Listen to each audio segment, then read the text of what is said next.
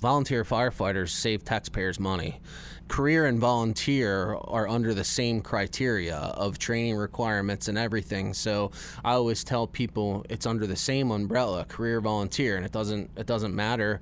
They're getting their taxpayers money to get that training that they need.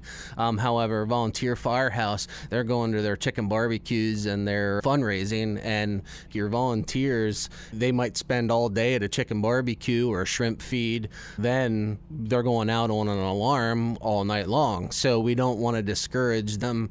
We have to push for some kind of offset in costs. We spend too much time on fundraising sometimes, and that doesn't allow us to focus on the important stuff, which is protecting the community. Hi, I'm Torren Ecker, and this is, by the way, Did You Know? Where we break down laws and legislation you may not have heard of, but have a profound impact on our lives. So, hey, by the way, did you know? We're talking about junior firefighters.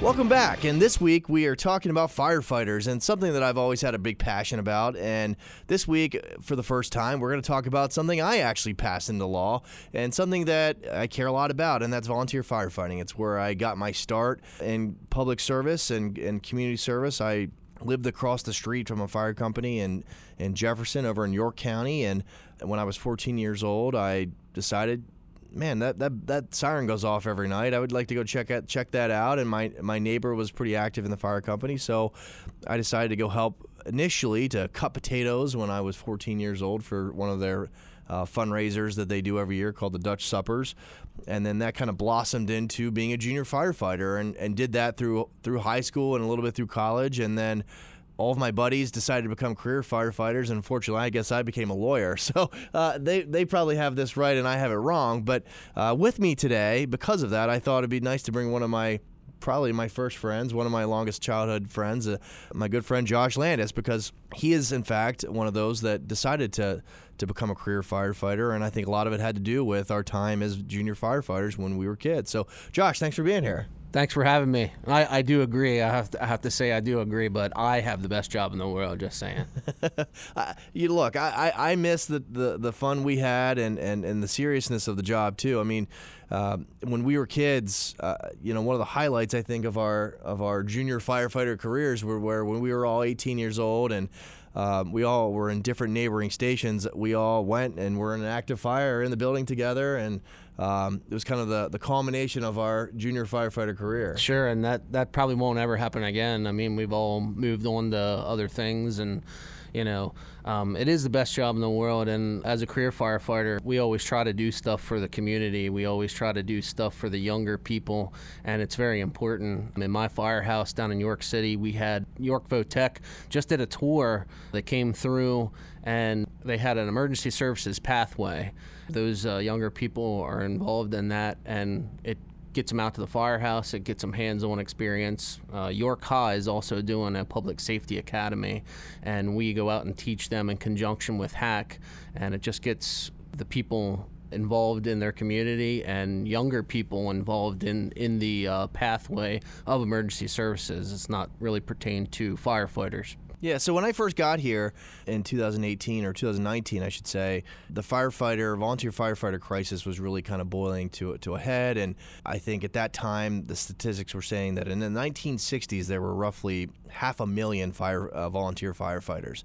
Now, flash forward to now, and there's only about 67,000 huge drop off. So obviously the state is concerned about that because if you don't have volunteer firefighters, you have career paid firefighters, which means more taxes. And look, if that's where we need to go, that's where we need to go. But if we can save, you know, really our parents' Pennsylvania heritage and our volunteer firefighters, that's that's the first step. So I got in that fight. I the, and and and because of my background as, as a junior firefighter, there's a whole package of bills that that we dealt with to try to work on uh, this this volunteer firefighter crisis and shortage.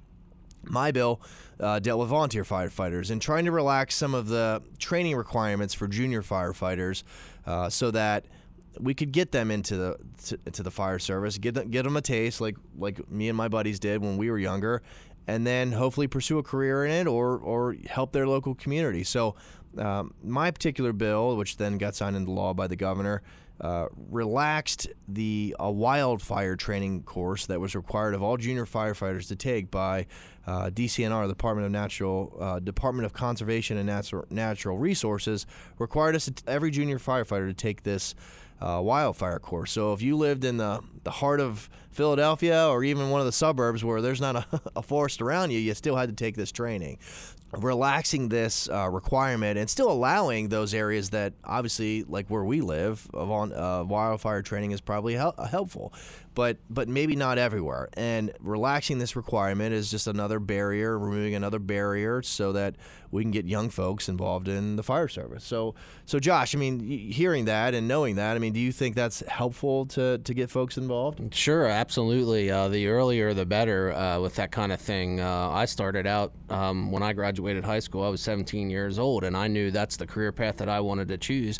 Here I was uh, living in a firehouse uh, through college and 17 years old, and I had to wait to take certain certifications. Um, I had to wait a whole summer. It, it, you know, I wanted to get my hands on earlier and get that experience, more experience earlier. So I think this is a really good thing.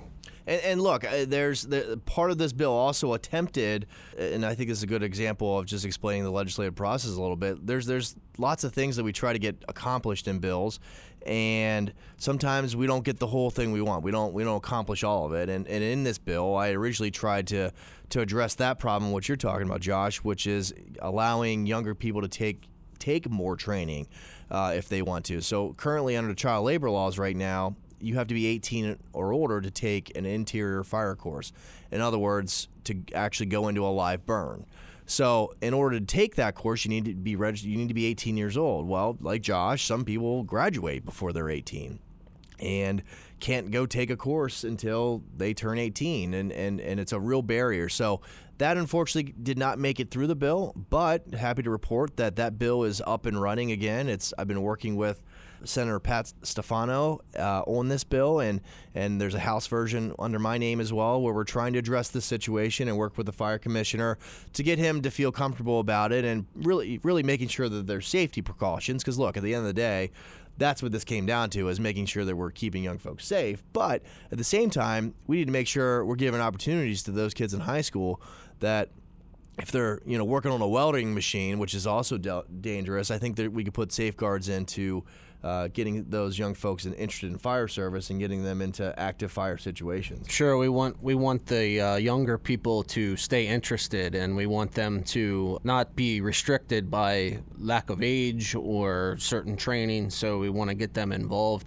as soon as we can, and not let them have lack of interest. We want to get them their sense of community early, so it stays with them throughout their careers or or whatever they do. This could be a pathway into something else also, but it gets gets them that strong sense of community, which is so important in today's world some of the junior firefighters, uh, we were talking about safety a little bit.